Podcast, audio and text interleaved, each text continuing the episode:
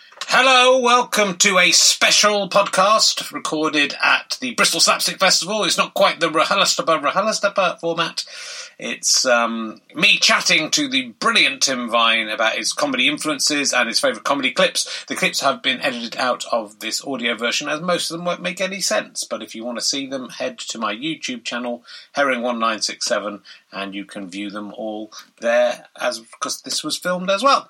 Uh, if you like this podcast, please do support us. We've got a new website, RHLSTP, RHLSTP, no, just once, RHLSTP.co.uk. Um, it's under construction at the moment, but that will be the portal to all sorts of fun stuff. Uh, and also, if you become a monthly badger, you will get access there to all sorts of wonders, including those backstage interviews, monthly draws, special emails letting you know who the exciting guests are going to be. We've got a really good one for March the 18th, but I'm not telling you who it is yet. Um, do look at my Twitter feed. I think that one will sell out before next week.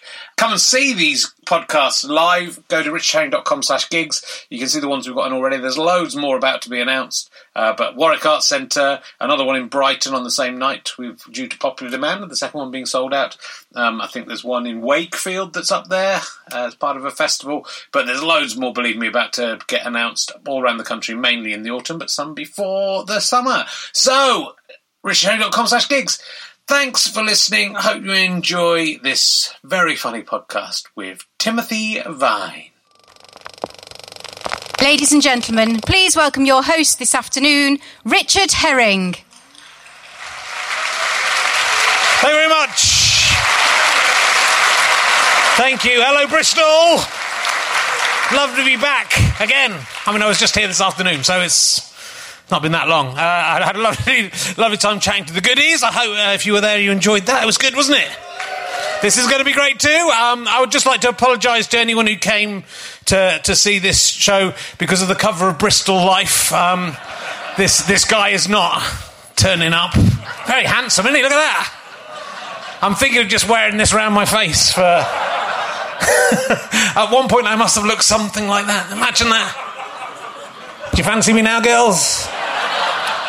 It's all right. I'm 50. I'm 52 this year. It's all over. As is our guest, in fact, uh, for tonight. Uh, so um, we'll crack straight on because. Uh, we're going to hear about his comedy choices, uh, his favourite clips. Uh, he's the king of the one-liners. He's probably best known for being Eric in Jetpack Willie. That is his, that's his, that's why we're all here today. But will you please welcome the incredible Tim Vine, ladies and gentlemen.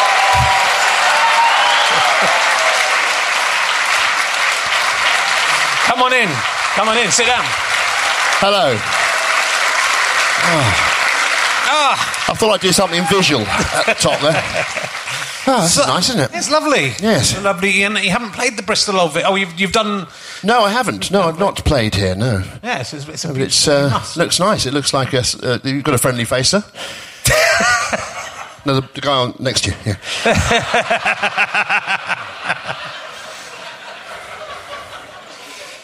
So look, we're going to talk to you about your favourite comedy, but we'll talk a little bit about you first before Yes, we crack into that. And Um, then you? Will we talk about you at all? We can talk about me if you like. It's not so. It's not so interesting for today.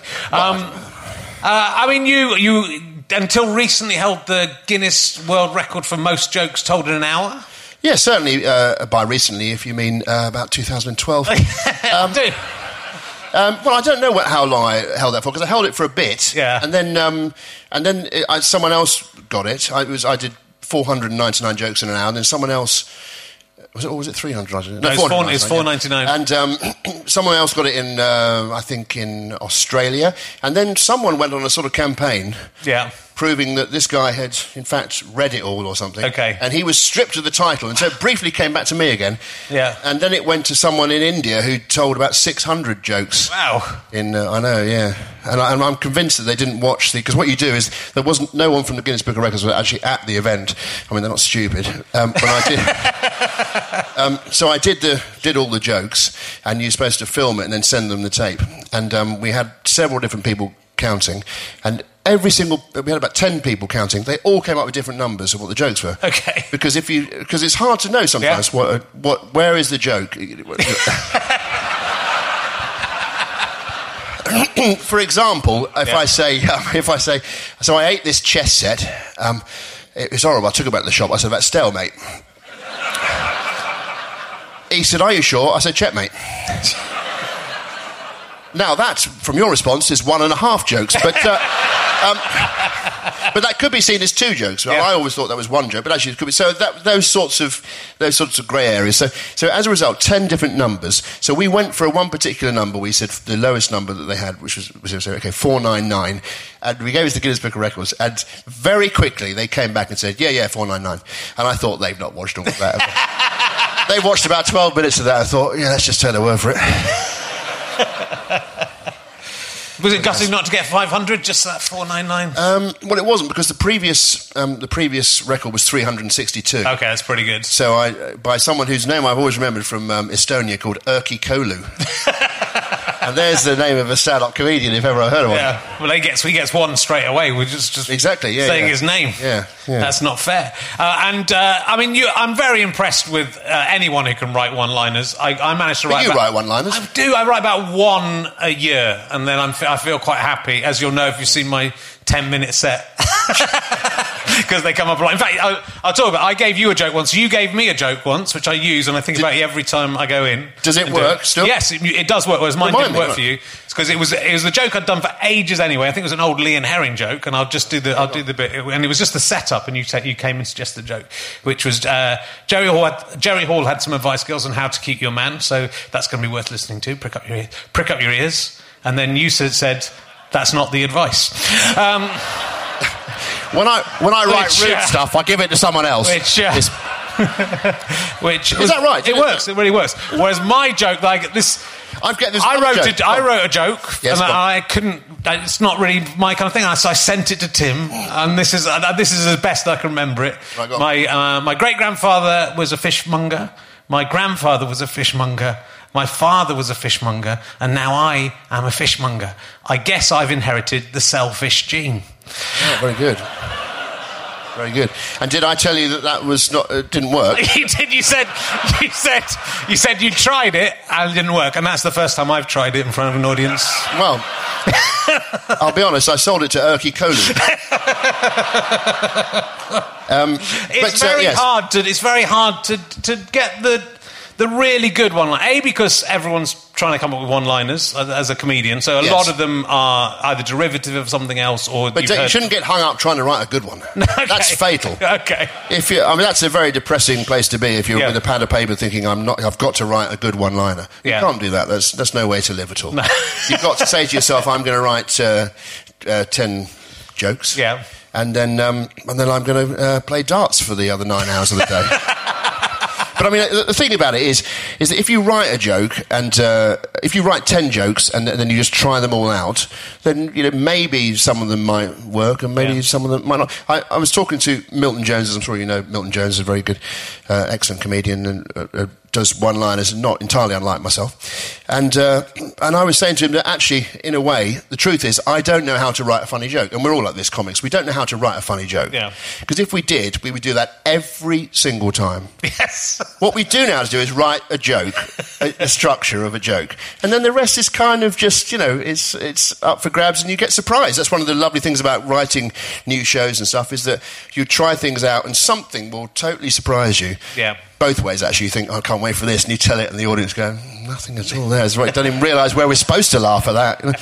And then other ones will, they'll, you'll get a really big laugh, and you think, ah, great. That And do you find that comics help each other out? As as you help me and I failed to help you, did you? Do you find deliberately almost trying to sabotage your career with my joke?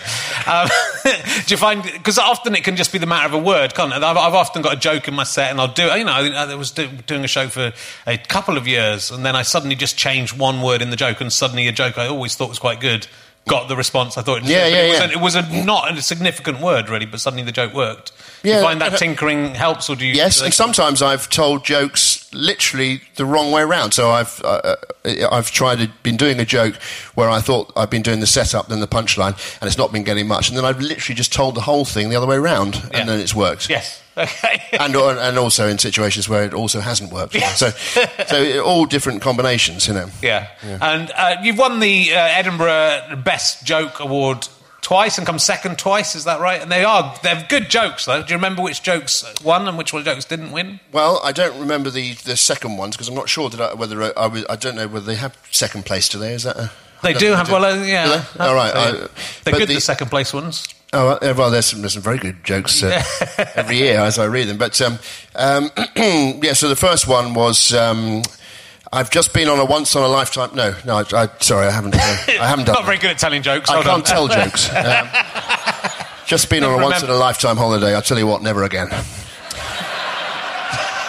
Someone decided that was the best joke of the Edinburgh Fringe. joke. It's a good 2010, and in 2014, I've decided to sell my Hoover. Well, it was just collecting dust. And the second place one I liked was the one about watching DVDs with. Uh, yeah. Well, you see, interestingly, it's funny you should say about that one. That one, and um, I had another one that was a second place one, which was multi-story car parks. Sorry, crime in multi-story car parks. That's wrong on so many different levels. Yeah. And. Um, but I then discovered, as we do with wordplay, this is myself, Milton Jones, Stuart Francis, and some of us, that we you, you have to keep an eye that, on, on each other's stuff a bit, Yeah. or at least sometimes you, you, maybe you don't even want to keep an eye on each other's stuff because it's too uncomfortable to watch them. In case you go, oh, I've done that as well, and we have to have a conversation, and I normally have to drop it or whatever. But that one, multi-story car park one, Stuart Francis was doing a different one that led to that Okay, yeah. that punchline, so I stopped doing that. Okay. And the same with the back-to-back Yeah. DVDs. Milton was doing something Okay. similar, so I stopped doing it as well. But I, but um, remind me because it's I because I So stopped doing me it. and my girlfriend watched four DVDs back to back. Luckily, I was the one facing the television. That's it. Yeah. It's good. It's good. They're, they're, they're classy, you know, and I because they're like pun. A lot of puns are often not very good and not very cl- when in real life. You know, I mean, people are.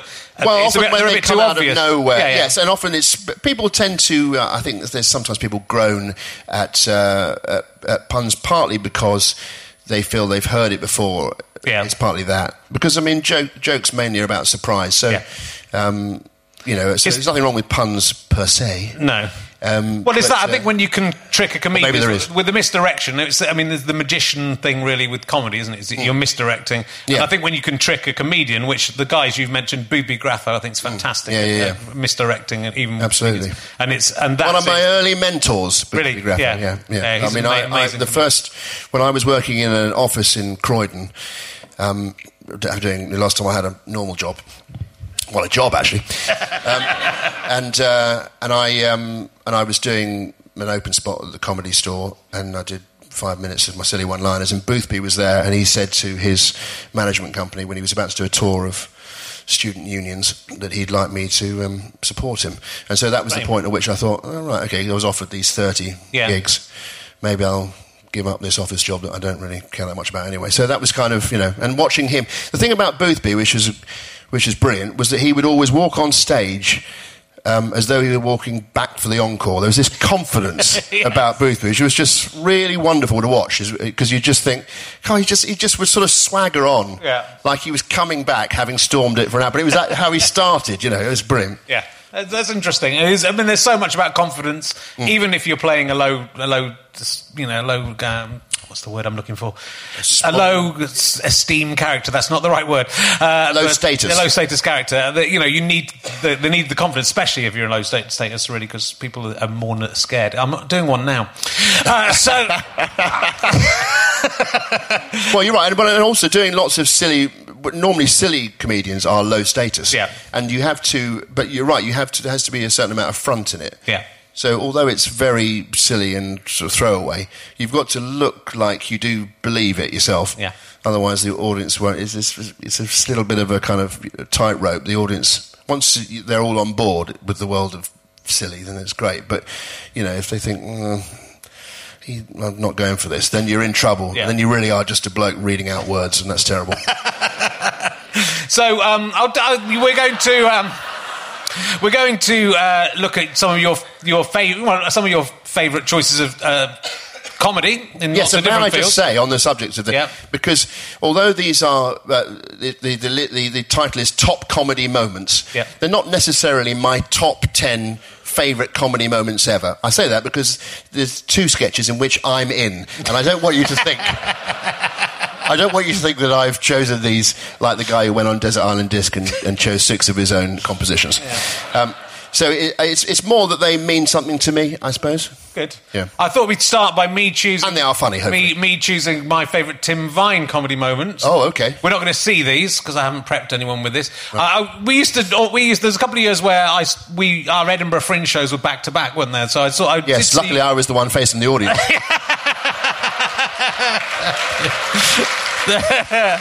Um, so I did see a lot of your Edinburgh shows, and and I saw that one of the shows three or four times. It was very enjoyable. But my favourite Edinburgh moment of yours is when you did not come to the Edinburgh Fringe. No offence, but the, one of the greatest things that's ever happened to the Edinburgh Fringe. There was a year you didn't come to the Edinburgh Fringe, Yes. and there was a big billboard at the bottom of Cowgate, which everyone walks past at some point during the festival, and you. Booked that billboard I did, yes. for the entire run of the festival. Put a massive poster of you going to going and saying Tim Vine is not appearing at this year's Fringe.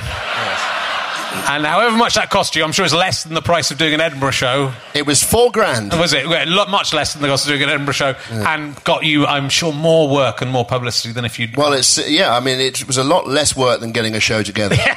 and, uh, and you are right. It's something that people mention to me more than you know. yeah, it was fantastic, and it was one of those things you walk past it, you know, at least once a day, and it would make you laugh every day. And and, in the, and during the Edinburgh Fringe, that is a, a, a tonic as well, because everyone, especially comedians, are very depressed.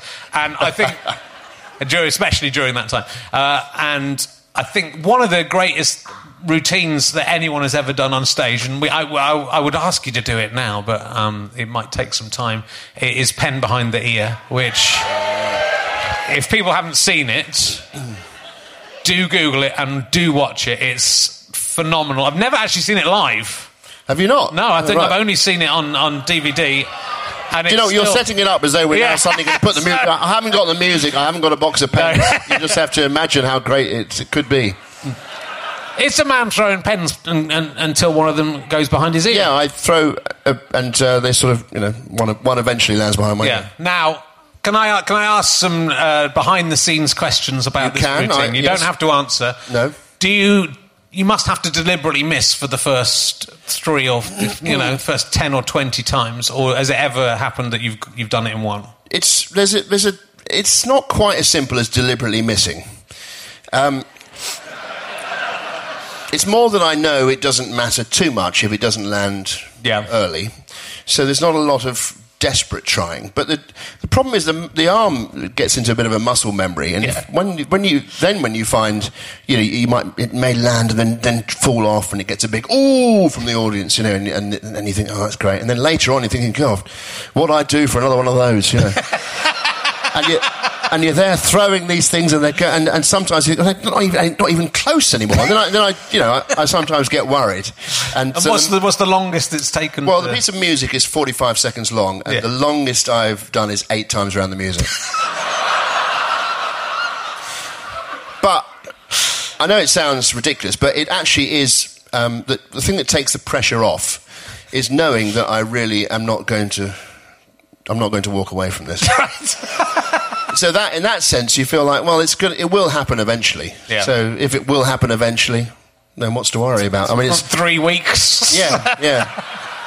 I think it was in Australia actually that the eight eight ones because at the time I, the audience didn't really like me anyway, so it was compounded by the fact that oh he's doing something different Yeah. from his terrible jokes now. He's throwing a pen at his head over and over again, and so and even when it landed, I think they were just they just Yeah. had really had had enough of me. Plus, you're upside down, so it must have been falling out all the time. yes, exactly, exactly. Well, I enjoyed Dare, that. how dare you groan at me when Tim Vine is on the stage? right. So let's have those. Are, well, those are my two favourite. But the, the, I have to say the the the gags uh, that you do are phenomenal. Um, so and, and the and the songs and the one man show, the, the, the, those those old Edinburgh shows especially uh, were, were just very inventive and had a little team of gang, didn't you? When fun. did you when did you last do? Because you stopped stopped for a bit. I, mean, I when did. oh, I, I've only. I did um, uh, one. A couple. I did. Uh, oh, Frig, I'm 50, which was uh, two, when we the same year we turned 50 in 2017. So I didn't do last year, but I've, but I've only done one in the last four. But I'd done all the previous eleven or twelve, and then Right, wow. and then a couple of years. Well, uh, there's a couple of years I missed at the beginning of the. When were we this back to back? I think it was 94, 95, that sort of. uh, time. 95. Yeah. I wasn't there 94. Okay, So you were doing the lean. You were doing the lean. Oh yeah, yeah. You got to lean to the left, yeah, uh, etc. Yeah, but That's why that didn't make my list of Tim Yeah. Vine favourite. It was good though. Um, you got to see it in context. So let's start looking. I just see where, see how we're doing for time. Yeah, I know what you mean. We're all right. It's okay. In fact, we're, we we've talked for too long. It's been joy, joyful. Uh, your first clip, and this is Yes. I'm, I'm surprised to say this because I'm a big fan of Peter Sellers, but I've not seen the party, and this is well, I thought we'd go straight in with something totally uh, non-controversial. Peter Sellers, blacked up as uh, an Indian. yeah. Not something that would be that someone would do now. But Pe- Peter Sellers is this film. Apparently, the party is a very funny film. If you haven't seen the party, it is absolutely brilliant. Um, but um, apparently, it was inspired by his love of silent films. Some of these things that I've chosen, I've had a, a, a little bit of in the back of my mind thinking this is a slapstick comedy festival. So I didn't want to choose ten clips of stand up. Um, so his love of silent films made him want to do something like that sort of thing. And so apparently they, they worked out quite a lot of what went on in this film, which is basically this this guy who ends up at a party that he wasn't really invited to, um, Peter Sellers, and um, and stuff happens. Which is mainly him doing great sort of physical things. This always used to make me laugh as a child. It still makes me laugh now, um, and uh, it's uh, it's simply a, a a moment from that party. Okay. Shall we have a let's have a look at the first clip? Exciting!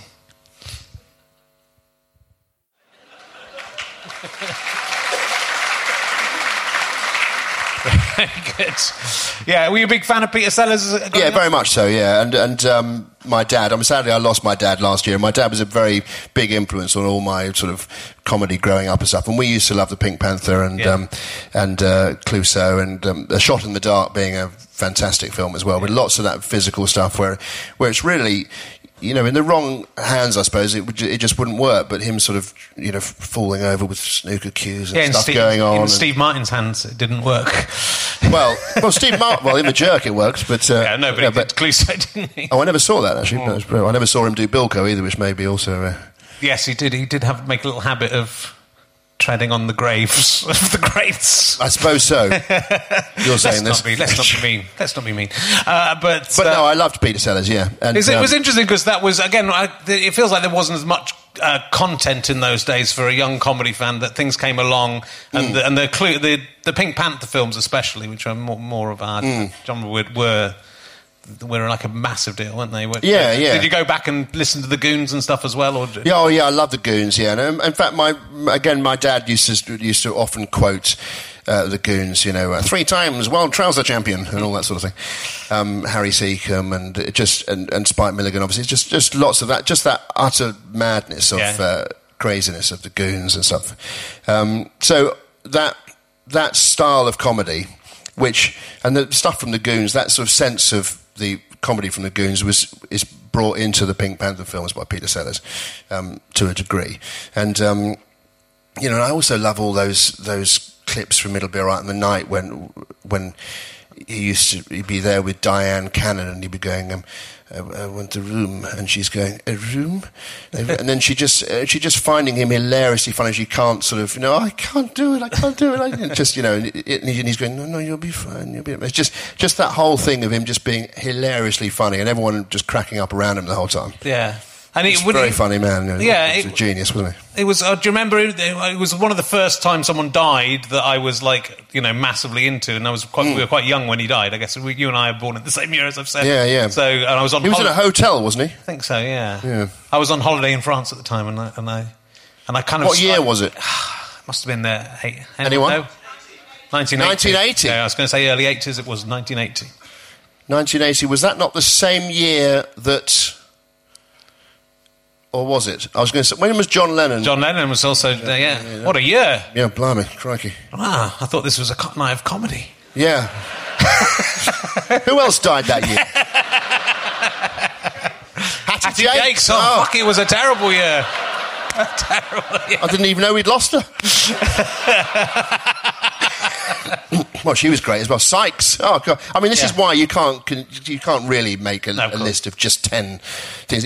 I think it, generally, if you're a fan of comedy, you probably like most comedians. Yeah. You know, I think that's probably probably if you you're looking for the fun and stuff, it's probably most. It, it's much. It'd be a much shorter list to say Tim's uh, least favourite. could have done that. But it's interesting because that's an interesting thing to say because I think for some comedy fans, the, your, your interests narrow and then they they say, I only like this person and anyone else Well, is uh, maybe they do. Well, that's not me. And, and a, lot, a lot of comedians are like that as well, I think. A lot You of think? comedians, Oh, yeah, right, I think okay. I, you oh, know, I, I, I'm a big fan of all kinds of comedy. Yeah, yeah. And I, and I think that's quite Yeah. rare.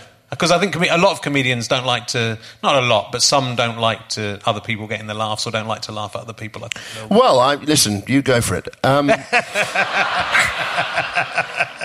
don't they? You mean Well, I think you know, they, or they, or they, they don't even or, like to watch or other they're people so they know so much about it that they sit there and sort of observe it and go, hmm, rather than Yes, laugh. well, you know, but I'm probably- a laugher still. I still enjoy. Yeah, but do you know what? That's it's that, a funny thing on, on the, the circuit when you're doing loads of comedy clubs, isn't it? When you when you have that thing of there are some acts where you just it's, you- you're always a punter watching them. Yeah. Do you know what I mean? You watch them and they're- and there's some so your your favourite ones you watch them and you roar with laughter every time. Yeah. And then there are others you can see are brilliant and you appreciate what they do. But it's, it doesn't tickle you in quite the same way. But the ones who you uh, who you love, you think, oh great, you know, Noel James is on or whatever, you know, Yeah, yeah. whoever, and then you just laugh your head off, you know. Yeah, terrific. And so let's move on. I, this is a film I do know, and I was quite obsessed with this film. Presumably it's the same one. There might be two, but um, uh, Top Secret, which is Yes. the Zucker brothers. Is it after Airplane or just is, was it the follow up to Airplane? Well, that's a very good question, and, and there'll be people who know the answer. to that. it was after it- Airplane, wasn't it? After was it? Do you know what I think? One of the main problems with this uh, film is I, I think it's I think in many ways it's better than Airplane. I think Top Secret is a really dull name for it. Yeah. I think they should have come up with a better name for the film. Yes. Well, I remember I saw this one with my brother, which is unusually. I, went I think to- I saw it with my brother as well, yeah. I saw it with my brother. Yeah, with your brother. Yeah, he, he loved it, uh, and yeah, it was, and it, it was a bit of an undiscovered gem, I think. And there's there's Yeah. a lot of brilliant sight gags, especially in this. Loads of great stuff. And you know the the opening scene. Do you know the film Top Secret?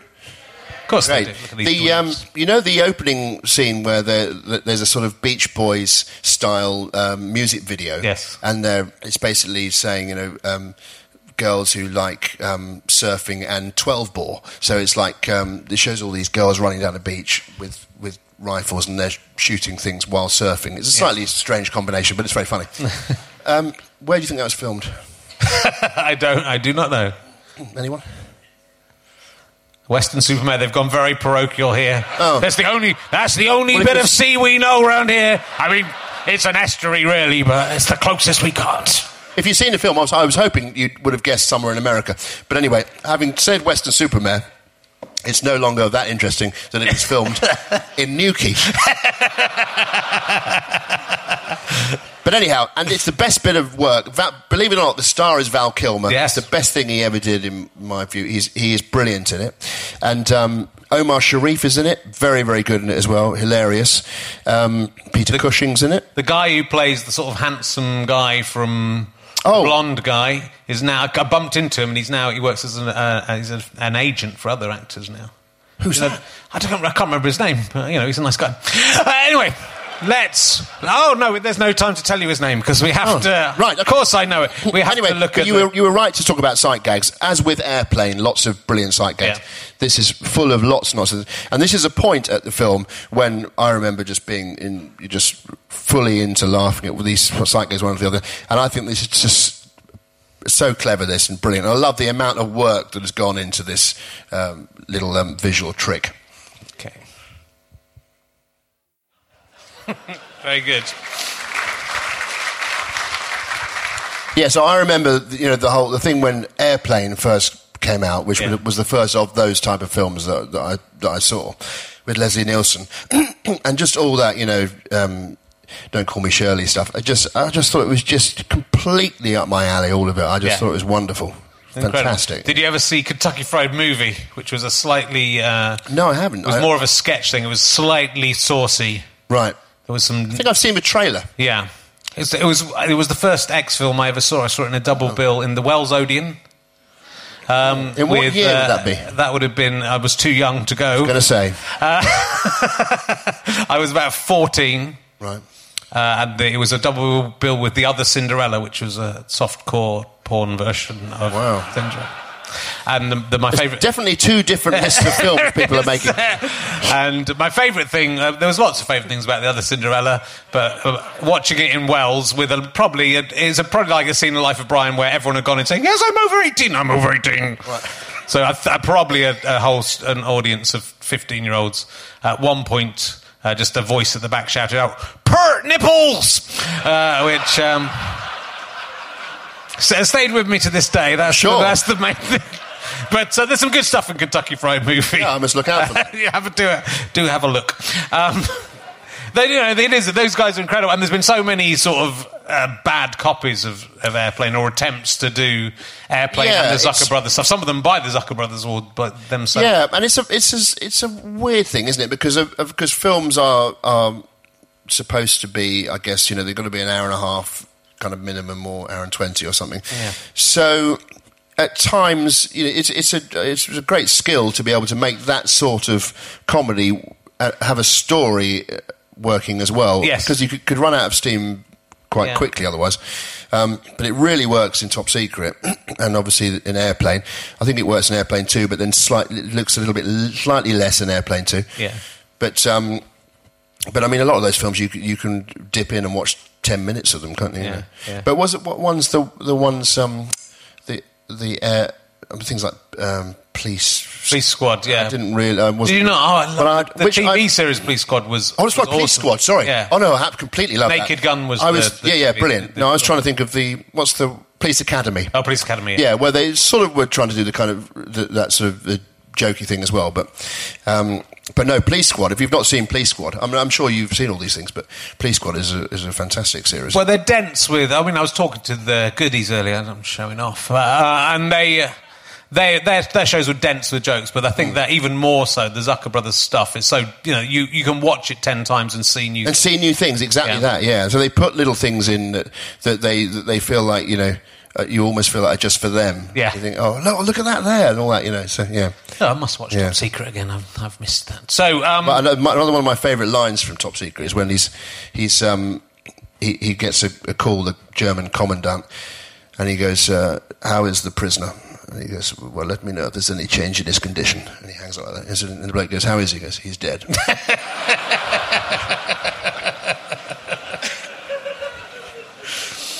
so Sandy Powell is the next choice. Yes. Now, I don't know an enormous amount about Sandy Powell, um, but I do love the. Um, uh, he, this is him doing a, a crappy kind of um, ventriloquist uh, act. Um, it's got a huge charm of the. Of the, I mean, he's clearly he's an extremely funny man, but uh, there's just something about this clip. I've always loved it, and um, and I just it's him. It's just he's obviously got very funny bones. I think the woman in it is his wife in real life, um, and uh, yeah, well, watch it. You'll see what I mean. It's very funny. Let's see. Dad. Now tell me, tell me, my little man, how are you this evening?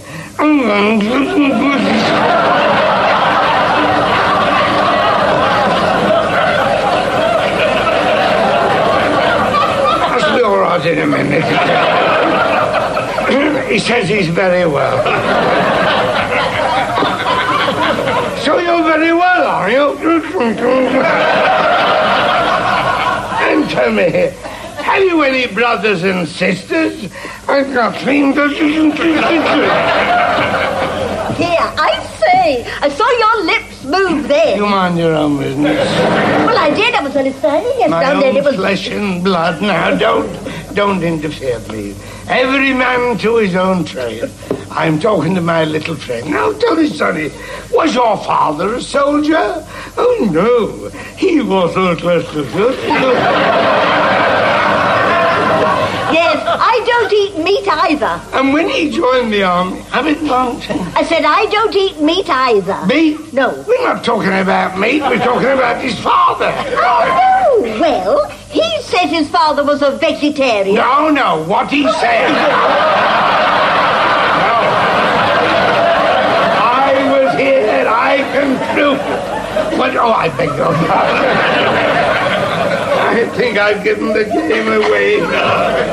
No, he, uh, he said his father was a Presbyterian. Oh, did he? I'm nearer to him than you are. Well, what's the difference between a vegetarian and a Presbyterian? Well, a vegetarian, of course, they don't eat meat. No. But his father, a Presbyterian, that's his belief. Oh, I see. And what are you? I'm a ventriloquist.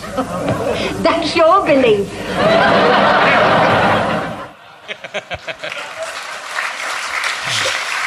I love that she was just really laughing it all the way through. as well. Yes, It's like yeah, just yeah, they were yeah. really enjoying themselves. I enjoy. Yeah, yeah, yeah. And I, I mean, I, I keep meaning to look, see, you know, find out a bit more about Sandy Powell because I really don't know that much about him, really. But, but um, it's just very, very charming. He's, he's, he's just obviously a very funny man. It's, I just love that sort of. It's. Um, He's, he's is that being deliberately rubbish at something, and Yes. you know it's very charming, very very funny. Yeah, I don't know anything about Sandy Powell, so There we are. Does anyone know anything about Sandy Powell? I know uh, he did a sketch with the ventriloquist dummy. That's uh, Oh, right. I know that much about him. Have you seen that new ventriloquist website? It's on Gubbly Gubbly Gubbly Gob.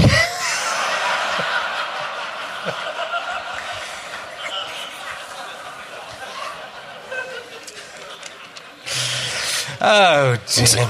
Incidentally, Yeah.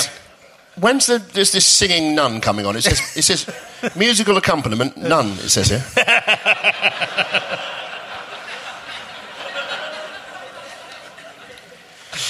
oh dearie me. Were you on Neighbours, Tim? Were you on Neighbours? Was I on Neighbours? Yeah, it says on it says on Wikipedia you're on Neighbours. Well, I, I had a, a, like a cameo. Did you? Yeah. Well, it wasn't, it wasn't even a cameo actually because they didn't know who I was. So it was like a it was a, a part where I was just outside Lassiter's Yeah. asking directions. Okay. What happened was I, I was doing the Melbourne Comedy Festival and I said to my agent, as a bit of a joke actually, see if you can get me on Neighbours. And he he knew someone who worked at Fremantle or something, which Yeah. is connected to that. And because they got a call from Fremantle, I think they must have thought I was some sort of huge star that you know you must put him on, whoever this guy is.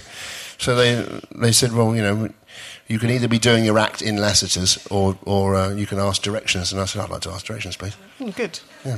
That was, it was the moment my uh, acting career peaked. Yeah, do do love acting. What generation of uh, Neighbours was was that in the 2000s? Oh, I didn't recognise anybody there. No, it No. was, uh, in fact, there were two people arguing about the newspaper. It was, just, it was like they came out of this room going, "Well, I told you this," and I da, da, Yeah. da, in American accents, weirdly.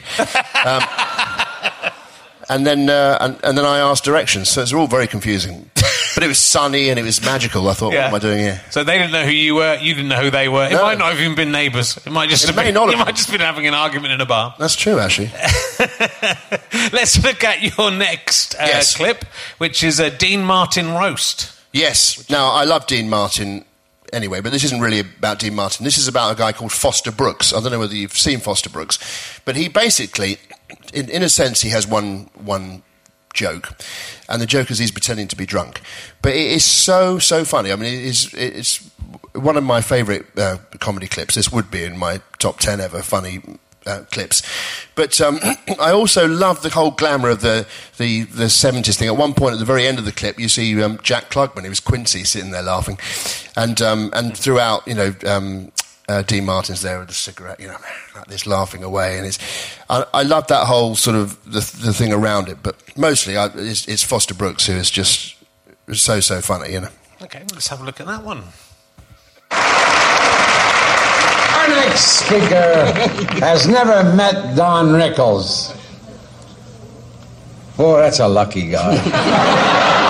but he, uh, he asked especially if he could come here tonight just to pay tribute to him. Ladies and gentlemen, would you please welcome Mr. Foster Brooks?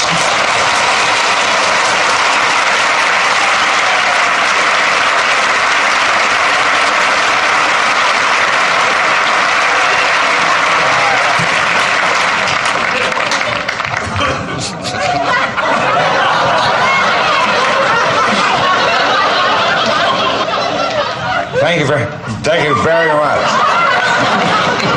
As the Puerto Rican gentleman just told you,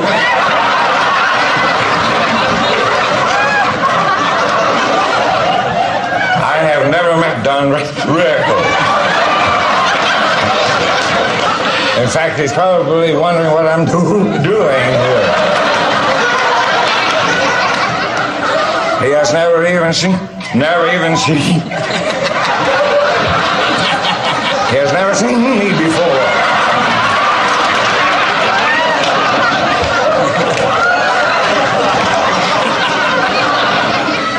He has never heard, heard of me, and our paths have never cro- crossed.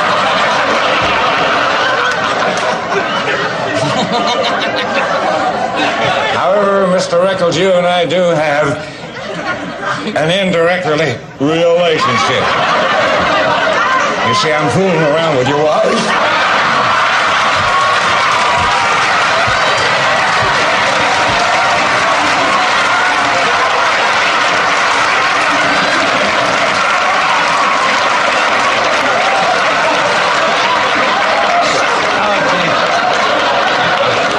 See, we, we do have something in common. I hope you understand, Don, that we have tried to keep this very, very discreet. So don't tell anybody, will you?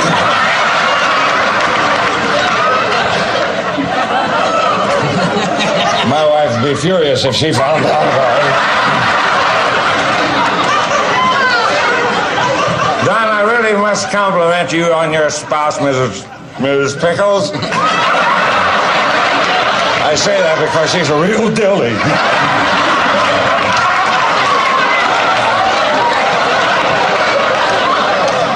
And I must also admit you have a very, lo- a very lovely home. Incidentally, you're out of scotch.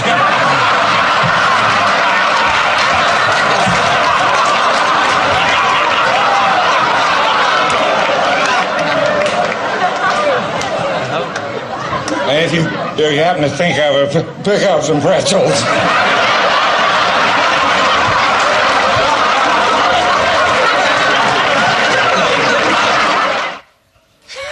What'd he say? I love that thing. That, that's uh, it reminds me a bit of, um, although a totally uh, different thing. Norman Collier, who I could have easily have chosen a clip from as well, who who who um, who has the thing with the, the mic going off. You know, the, that thing, um, which is you know it's sort of one. It's such a clever thing, and it's but it's one thing, but it's just Yeah. it's. And I was lucky enough to to do a gig with him once, and um, and watch him doing that live, and it just each time he does it, it doesn't it doesn't get any less funny each time. So it, it's you know, it's great having if you you've got something like that in your armory, where you, can just keep doing the same thing over and over again. Pen behind the ear. That's why you could just be Well- pen behind the pen behind the ear guy. Forget everything else. Well, I mean, you have to remember that that's really there's a big cheer at the end is is, is partially relief. So let's move on. Um, oh, this is uh, this is uh, uh, someone we both know and you've worked with, uh, Jim Tavaré. Yeah, well, I chose this one partly for uh, sentimental reasons. My dad thought this was a hilarious sketch, and um, and I've uh, thought it thought it was hilarious as well, and still do. Um, but um, I am actually in this sketch myself. Just at the very end, I walk on as the, just the back of my head. But essentially, it's um, Jim running through ridiculous uh, um, names for places. Um, sketches don't really need. Imagine a sketch show where someone had to introduce each sketch, which I'm doing. The idea of this sketch. Exactly, yeah. The idea of this sketch is, um, I mean, how to completely kill a moment. So this is from Um, this is from the sketch show that you were that you were in with Jim. Yes, I was. It was, it was called The Sketch Show, and um, it was on ITV. Um, excuse me, I should have brought some pastels with me. I love painting. You know, I suspect that he's been putting on the cough all the way through, just so. Well, no, actually, I have so got some pastels with me, so I will. have a no, pastel during this clip. Yes, that's a good idea. That's, that's Yeah. a better use of the time. I agree. Okay. Um, but as I say, there, there's there it was with uh, the the sketch show was with uh, myself, Lee Mack, who I eventually did uh, not going out with, Yep. um, Ronni Ancona, and Karen Taylor and Jim Tavaré. So that was the five of us, and um, we did two series of it, and. It was. Uh, it did very well in Australia. Actually, it didn't do much over here. It sort of sank without a trace a bit. They moved it around a bit and then just went off. But but it was. A, I, I watched this and I remember that my dad loved this, and uh, so it has that extra um, thing attached to it. But I think it's very funny. Okay, let's have a look at Jim Tavaré. Just have the pastels. Let's have a pastel quick. It started. Okay, we leave our camp here at Limpopo, following the Nanganga Road as far as the Talifu Bridge over the river Wampuli, where we'll cross into the village of Mastuto and be met by a Bong Hee Hocken guide who will lead us through the Chaka Chaka Hee Hee May jungle across Sambadi Bay Bardabadi, where we'll camp under the Puck Puckakik May May tree the outskirts of the Dange Dongde Donga. At dawn next day, we take the Kakache High Kakahoodoo Doodle Trail as far as Pududahode Fudu Park, arriving at Fahe Bum Bum Ketateme Gorge at 1100 hours 30. You're late, Vine. Just for you. We leave our camp here.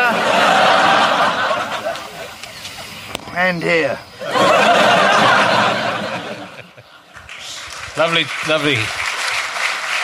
Lovely Jim Tavaré, who uh, used to do an act with a double bass. He did, if you remember. He, he was um, um, extremely. He was very well established on the uh, on the comedy circuit. Probably when you and I started, Yeah, he was he- one of the sixth formers in existence, wasn't Right, he? yeah, yeah. So he was, um, and he was always did all the you know the big clubs. Always stormed it. Had a fantastic act with a double bass. Um, I mean, now his, his pastor is fantastic. now, he now. Uh, I went to the sweet shop, by the way. I said, "Do you do Twix?" He said, "I'm quite good at juggling." but he now. it's uh, better with a pastel in your mouth, It that joke as well. Yeah. You should always have a pastel in your mouth when you do that one. I said, "Can you give me some dark chocolate?" He gave me a curly whirly and turned my lights off.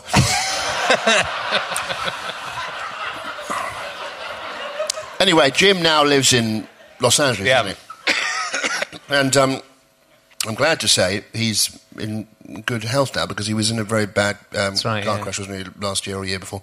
So, so it's great that he's uh, um, recovering and still doing it. He's done a great show about. Uh, Yes. so about did you do? Is it that was that? That was a lot. I haven't seen it, but I've heard No, I've yeah. great reviews of it, and it's, it's called uh, "From Deadpan to Bedpan" or vice versa. Yeah, yeah. something like that. And Yeah. it's uh, yeah, he had he was a, a horrific car accident. He was very, yeah, very, very. terrible. He was very lucky. Yeah, yeah, very So, lucky. uh, but we always had a, a, a- me and Jim used to. I, I used to enjoy just hanging out with him anyway on the on the, the, the during the days of filming the sketch show. He's just a very funny person to hang around with. Yeah. he's very funny. He's in Harry Potter. he played is, isn't the- he? Yeah, the- what does he play in Harry Potter? I want to say he's the bus conductor or bus driver. Anyone correct me on that? Innkeeper. Fuck you. It's good That how one few people person. correct. It's just no. That's Lenny Henry, The innkeeper. the innkeeper. He's the innkeeper at the Gobbledygook. I don't really like Harry Potter that much, I have to say. So I, I'm not that much into it. I played Harry Potter Trivial Pursuits with my wife and her family. How did you get They all really like Harry Potter. I've never played Trivial Pursuit where I've done so badly. I literally knew nothing. And you can have you can have an entire Trivial Pursuit game on Harry Potter. Yeah, you can. Are there enough questions? Well, apparently, and they're all insane. Wow. Yeah, I haven't got any Harry Potter jokes, else this would be the moment. It would be a great moment to do it. Want to make one up? Uh, Let's see you in action. Let's see how the. Let's see. So, uh, so I said to Harry Potter, "Well, it's a good setup for it, isn't it? Give me a. I'll, I'll try and think of that. What to do next? Have a think during this next clip. We're gonna we're going to now go to Bilko. Bilko. Uh, it's uh, Again, I was I was raised on Bilko. My dad used to wake me at. Um, there was a particular point when it was on BBC Two, I think, at about midnight, and he used to um, wake me up and say, "We're going to watch Bilko." And I had this little black and white telly next to my bed, and he'd sit on the edge of the bed. I'd sort of prop myself up like that, and kind of. I think I would probably drift off a bit because it was quite. He'd, he'd woken me up. and he'd sit there and watch things. But I've, um, I've always uh, loved Bilko. I mean, there's, I mean, so many episodes. There's still episodes I haven't seen. To us, I think it was 160 episodes. So I, I need to keep ploughing through the box set. Um, but one of the most famous episodes. This one probably is helped by having a little bit of an explanation. Um, if you, um, when I did Slapstick Festival a few years ago, I, I did a whole thing about why I love Bilko, and we presented two episodes, and one of them was this this episode where a monkey is accidentally enrolled into the U.S. Army. So this is just a short clip from the process where the monkey is in the system and Bilko is, has realised it and is panicking, is trying to get stop this monkey from becoming enrolled in the, in the army, which obviously would be a disaster. Um, and uh, he can't seem to get the whole process to stop. But anyway, you can see from this. Have a look.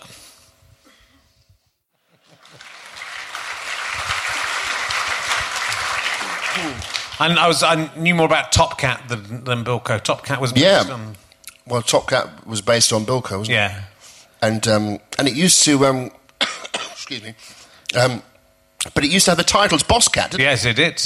That was extra confusing, wasn't it?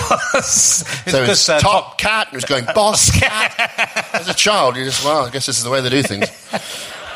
Um, and yeah, the whole thing was based on, and, and I think the guy playing Benny was actually the guy who played Doberman. Oh, was it? in Bilko? Yeah. Okay. Uh, TC. Um, hey, TC. That's the other one. I can do him a bit better. But hey, Sarge. Yeah. and wasn't the Flintstones based on the Honeymooners? Is that the right? I, I never saw the Honeymooners. Oh, I never saw the Honeymooners. No. No. And Am what I about right about Scooby Doo? Non comedy nerds. Oh, thanks. Oh, okay. Got one right, did I? Who was in the Honeymooners? Um, Pardon? Pardon? Jackie Gleason Jackie Gleason. and uh, and um, Opposite Simon Harris, wasn't it? No, yes, good. we didn't yeah. have it here, did we? Didn't have it here. so uh, let's just check. I just wanted to see Yes, how sound over idea, time. yeah, yeah. Oh, you've got a nice watch. 1757. We're meant to be at 1758 for Larry Grayson. All right, well, I can do think I've I timed can it do a watch joke. Okay. I went to the watch shop. I said, I want to buy a watch. He said, analog. I said, no, just the watch.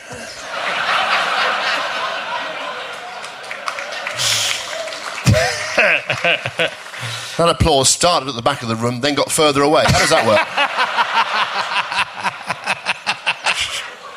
Larry Grayson. Ah, now Larry Grayson. Let me. I, I wanted to include Larry Grayson because I think he is, despite the fact that he was a household name and he and, and hosted the Generation Game. I think he's very underrated as a comedian. I, I th- uh, when they used to do those, uh, I was in one of those lists where they have top hundred comedians on Channel. Four, and Larry Grayson was not in there at all, you know. And now I suppose you could argue it's. I suppose you know maybe someone like Bruce Forsyth wasn't in there as well. But Bruce Forsyth is a comedian, but he's also is so much more than that as well. But I mean, Bruce Forsyth is a complete legend. He could be on this list as well. Um, but what I love about Larry Grayson is it's it's just all the it's all the looks and stuff. You know, I mean, I have to say, I was worried. I was worried about one of the goodies dying during the interview. I didn't. I thought. I thought I was safe with the relatively young Tim Vine. Sorry, sorry, sorry, everyone. The um, but um, no, it, it's all the it's all the, the. He used to do lots of that, those kind of look like that, and then just go like that, and it was just it was just total, totally hilarious, you know. The, and apparently he used to come up with a lot of these non sequiturs that he'd say from when he was living in in digs, and there was a, a, a shared phone outside where he was living, and he used to hear half of conversations. Right. And um, so he used to do things where he'd, he'd look at someone in the audience randomly and he'd go, Thank you, mother, for the rabbit. Now, it was, you know, which is just very random. He obviously heard someone say something like that on one end of a phone. But I mean, when you, it's the, just the way he, he does it. Well, I, I, I found it quite hard to find a, a, a very specific part because there's, there's so many bits. Um, so it's not so much a comedy moment, although I just love Larry Grayson. But there's, I, I could, you know, I, there's so much of his stuff I love. You know, so I mean, how would you? It's a bit like with Tommy Cooper or something. How would you bring it down to just one moment? You know, the, the, it's in his his act in his hands. It's just all it's Tommy. Cooper. Yeah, yeah, It's perfect. You know, so I, I love Larry Grayson.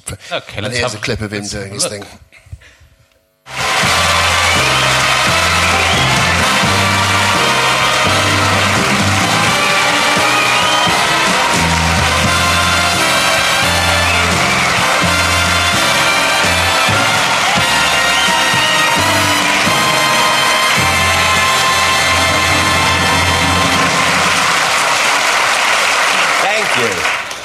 Oh dear, it wears me out those steps. oh dear, I've gone all limp. How are you? Had a nice week. I still have to sit down. I've gone all giddy. You know. well, I had a lovely week for a change, but last Friday, I was lying in bed because I'm not an early riser, you know, and I was lying in bed thinking to myself, I wonder when they'll revive the Maid of the Mountains, and I lay there. and then I thought, I'll get up and make myself a nice cup of tea and have a bit of Cracker Barrel. So I came downstairs and I sat there, and, uh, and, well, about 10 minutes. And there's a knock on my knocker. Well, I wasn't expecting anyone. I said, come in. Well, it was Apricot Lil with her new teeth. So she couldn't speak for two minutes, and uh, I said, sit down, and the rattling stopped, and she said, um, she said, has Slack Alice approached you? I said, many times. She said, no, she said, about this new Keep Fit class. I said, I've never heard of it. Well, she, she's got a new, um, oh dear. She said, uh, place is alive. She said, um, she, now, why don't you go and have a do at it? She said, you know, as Slack said, you could do it, you know, a bit of keep fit, so, well, you know me. You, I'll try, eh? I'll try anything once. Twice if I like it. Yeah, I mean, there's there's a they've released on the network DVD. They've released he he did a show called the Larry Grayson Show, and there's like two series of I don't know, there's about twenty episodes there. Right, so- And he comes out at the beginning and does this sort of monologue Yeah. thing at the beginning of each one, and uh, I just love it. It's fantastic, really, really. I, I, as I say, I, there's something. It's the, the whole rhythm of it. It's, it's so original that that whole sort of. Um, you know, he paints this little weird world, and it's all very camp, and it's just it's just very very funny. You know? It's sort of bold as well, isn't it? Because it's, you- it's a there's, there's those stand-ups who you know are, are ready with jokes, and those Yeah. stand-ups that, in a way, if you saw that written down, you might go, "Wait." Yeah, no, You know, exactly, so, exactly. So you know, it's, it's and also quite well, surreal and, and the thing, the thing, as was with a lot of um, the, the comedians that we would have seen in the seventies, um, seventies particularly, but they're going into the eighties, was a lot of those people had had been doing their acts for twenty five years before they were, were properly Yeah. given their own show on television. Now, I don't know about you, but I first went on television after about doing it for two years, which Yeah. was really far too quick. But um, someone like Larry Grayson, his first TV appearance, he was in his fifties. yeah. Um, and uh, so you, he had been doing this act for a very, very long time, and it, it was very finely honed. He knew that if you put a group of people in front of him, he knew exactly how to make them laugh. You know, he would make them roar with laughter. So, so you know, you, like you say, you, if you read the thing on the page, you might think, hmm, I'm not sure. Yeah. How does this? Which is, you know, one of the problems with comedy a bit, isn't it? When you're trying to get things off the ground, Yes, people look at them and go, "Well, they hear their own voices doing the joke," Yeah. and that never works. Well, it's, I think it's also interesting that you know, and, and uh, yes, similarly, me and Stu were on TV within sort of we were twenty six or twenty seven. We'd been going for about four or five, Which years. is great, isn't it's it? It's great, but Yeah. also, I mean, it, but even now, it's even quicker than that for some people. Yeah, well, it's And also that changed a bit now. It's very much a young person's Yeah, yeah. thing, whereas in the, in the past, I think it was uh, you, you were. I mean, the comics were were sort of forties and fifties, Yeah. weren't they? That was the age of comedians generally were that we Yes. saw on television. You know? um, and then it kind of got with the alternative thing. People got. Got younger, and I think it's getting younger and younger all the time now. Yeah. It's like dart players; they're getting better and better, aren't they? They're all aged about thirteen. They're brilliant, aren't they? It's not necessarily a bad thing, but it's sort of. I think that that point you make about the experience and working out what you're going to do and work out who you are, Mm. because I think it does take a while to settle into yourself as a comedian, doesn't it? Really, I think, and, and know your and the persona is Yeah, because there's something slightly. Um, I think there's, there's something tragic about being a comedian, but but when you get a bit older. Um, I don't know. There's some extra layer in there. Blimey, is he still doing it? You know, sort of almost adds to the uh, humour of it. You know? Well, I think with, with me and Stu, when we stopped, we worked through our twenties basically together, and stopped when we were pretty much thirty. And I think we both felt even then it'll be funny again if we start doing it when we're sixty. Hmm. And two men bickering at sixty is kind of funnier than two men bickering when they're thirty. Really, Yeah, Morecambe, yeah. I mean, it's Morecambe and Wise, whatever, but it's well, maybe you should bring it back. You're not. It's, You know, Yeah. another nine years. it's not too far off. He'll never survive. Uh, so uh, he's never. Have you seen him? Um, who's going to go first? That's the question. Well, Can't wait to laugh. me, I think. it might be. Um, let's move on. Another. It's another sketch show sketch. oh, it is, isn't it? Yes. Yes. Okay. Now, in this one, I'm in this one. Um, but this is uh, it was a sketch that Lee Mack wrote, and it's me and Lee, and we play uh, wrestlers, and it was uh, particularly based on that thing that we all was a received thing that that, that wrestling was essentially fixed and you know it was all theatre and stuff. You know, but, but whereas you know in, in now we all know that. Whereas in the seventies there was almost an argument about it, wasn't it? About whereas you know people go, no, come on, it's all fixed. And some people go, no, it's not. No, it really isn't. You know, but um, anyway, so that's the sketch is based around this. But but it's. Um, uh, um, I'm not saying it's one of the funniest things you've ever seen ever, but for me, I I, I enjoy watching it, and it makes me laugh, and I and it reminds me of a happy uh, time in my life. Oh, excellent. Let's have a look.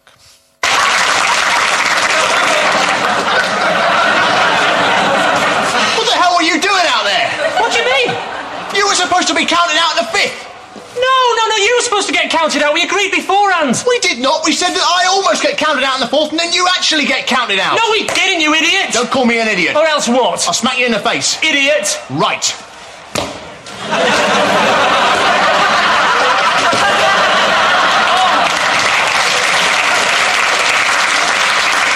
What did you do that for? I warned you not to call me an idiot. There's no need for that, you pillock. Oh, pillock now, is it? Yeah, pillock and idiot. Right.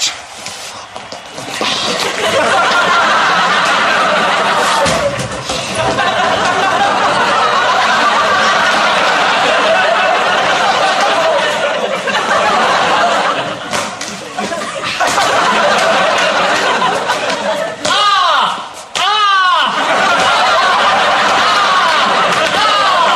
Ah! Finished. Have you? Let that be a lesson to you.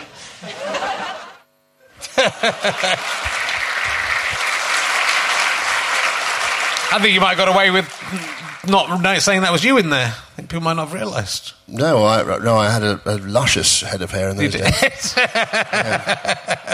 But yeah, so no, and um, I mean, Lee wrote a, a lot of things for the sketch show, and I wrote a few things as well. But but but um, and later on, when I was in not going out, I mean, he he, he his his sort of appetite for writing and just is is incredible, and just the work that he does on not going out. I mean, it's just it's I I he, I always think to myself that.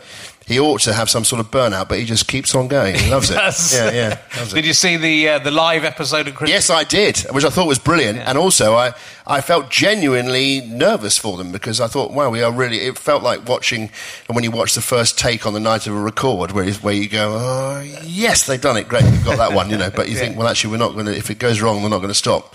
But it looked, uh, yeah, I don't think I could have done that. Could you have done the Element song live? That was that was a very brave. yes, yeah, indeed. yeah. brave moment. Um, great. So, oh, well, th- this uh, next clip uh, is uh, is a, another hero of uh, our generation, I think, Hmm. which is Kenny Everett. Yes. Um, Were you allowed to watch it? Because I wasn't really allowed to w- watch. Well- AITV to begin with. It was ITV to begin with. Then he then he skipped across. The well, as long as your parents weren't in the room for hot gossip, yeah. I think generally you sort of got away with it, but um, it was the period of time that was that was beautiful about it was that it there were I don't know whether there were three channels or maybe four channels. Then I'm not sure, but maybe just three. Then Three, I think. Three, I think. Yeah.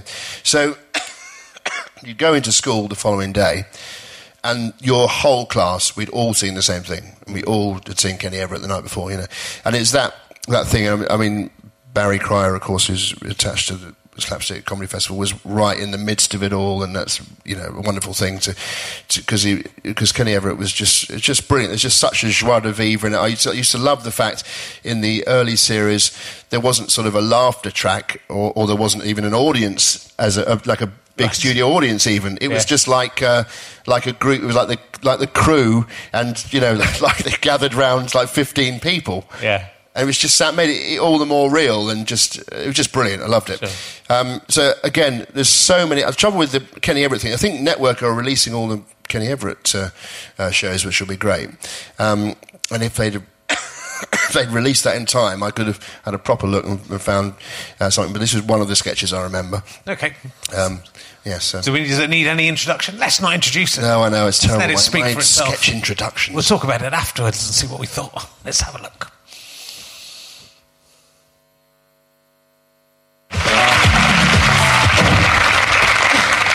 Sorry about that, sir.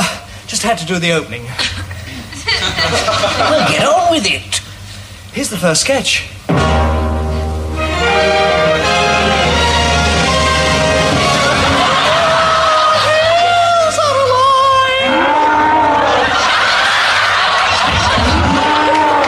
Is that the first sketch? Yes, sir. Oh my God.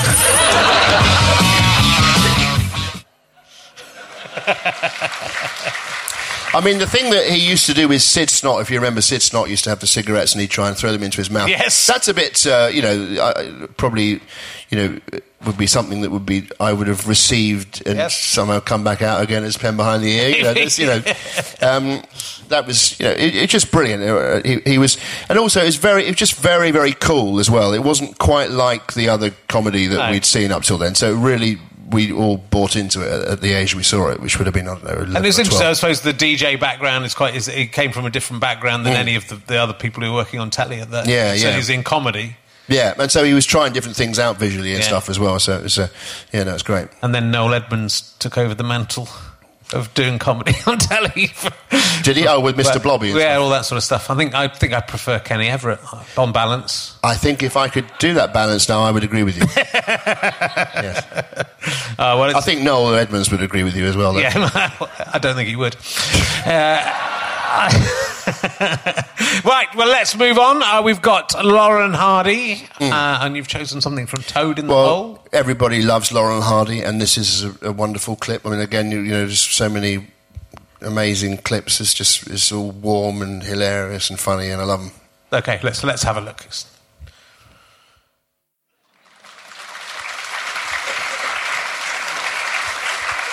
Very good. It's, it's hard to top them. I know it is. As Really, a- yeah, yeah. it's just it's such a perfect double act in that Mm. they're both so stupid, but there's a, there's a hierarchy to the stupidity. Yeah, yeah. Um, and so and yet you and you root for them and everything. It's just Yeah. you know, and it, and it's um, yeah, well, it, it, it's it, then it has a great nostalgia with uh, you know if if you've been brought up watching all these things, you know, then it. And it doesn't. It doesn't age either. Weirdly, it's sort of. It's still funny, even Yeah. though it's sort of. It's black and white, and it's, it's still. Well, it's incredible. I think with comedy, it's very difficult. I think for comedy to survive through the ages. So, Yeah, like, I mean, usually ten years is enough to, Mm. to you know kill off a lot of things, just as tastes change. Yeah, so it's no, I know extraordinary. That's Yeah, eighty that's or right, ninety yeah. years.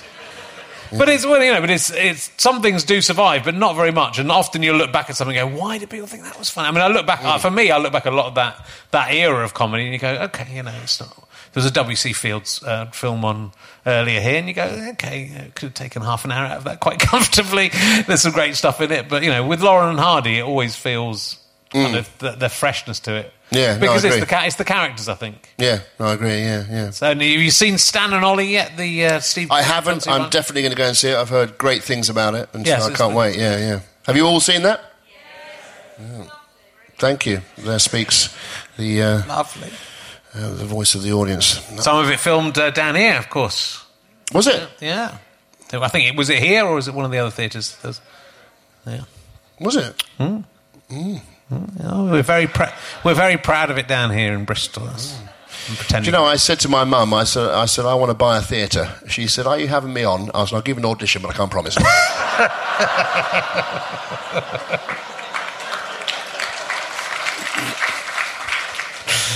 Oh, I'm glad you're here. How are we doing for time? We're all right. we're bang on. We're bang. I mean, like we're you know we could. It's eight. Well, oh, we're under, are we? we were meant to just have started looking at that last clip, but I'm pretty pleased because we thought we'd that, come. that clip there. Yeah, 1817. Yeah, yeah. Laurel and Hardy. there's another one there, We're going to chat for five minutes and then uh, hold on. The next one. There is one more clip. There is one more clip we've got to go through, and again, slightly arrogantly. Is this slightly arrogantly? I'm in it. but it's more of a little tribute thing to my dad, really, because as I say, you know, I think for, for a lot of us boys, I think you know, get a lot of our com- first first experiences of comedy from our dad being silly or showing us various things. And uh, the first joke I was ever told in this world was told to me by, by my dad, and um, during. Um, uh, a show, I thought to myself, was filming a DVD, and I thought I'd bring him up and get him to retell that joke, and I could Okay. use it as a DVD extra. And nice, Yeah, good yeah. thinking. Yeah. It's heartwarming, but also commercial and economic Exactly. Well both done. those things. um, but I mean, it just it, it's sort of uh, it's just my dad uh, telling a joke, and um, but you know, seeing as he introduced me to Bilko and all these other things, I would say without my dad, I probably wouldn't. Have, well, I wouldn't have the same sense of humour. So. Okay, that's lovely. Let us have a look at Tim Vine's dad and Tim Vine. Hey, I've got a good idea. Shall I get my dad up to tell a joke to you all? Yeah! What a great idea. Come on, let's, uh, That's a great idea. Right, that could, that could be an extra. I filmed it once before, but it'd be, be fun to do it here. Let's, let's hear it from my dad! Here he is!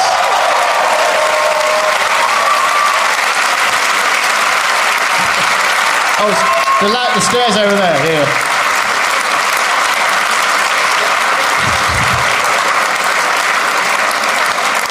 Mr. Guy Vine, ladies and gentlemen, there he is. I can't move to the centre of the stage here. Right. The point about this is that my dad, the- the first joke I ever, ever heard was told to me by my dad, and he's now going to tell it to me if you can remember it. Can you remember it? I didn't prime you. If, I, if I'd have told you this was coming up, you would have been a nervous wreck the entire evening. So here we go. This is the first joke I ever heard. He's, look, he's keen, he's keen. There's three rather deaf old ladies going down the road. what? Pardon, pardon, very good. Very good. Three rather deaf old ladies going down the road. The first one says, It's windy today. The second one said, No, it's not. It's Thursday.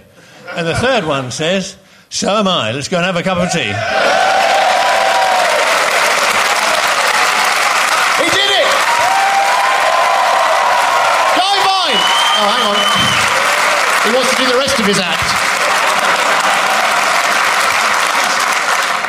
Why I'm so fearful of doing that thing is if I start off, instead of saying it's windy today, I say it's Wednesday today, and it ruins the whole thing.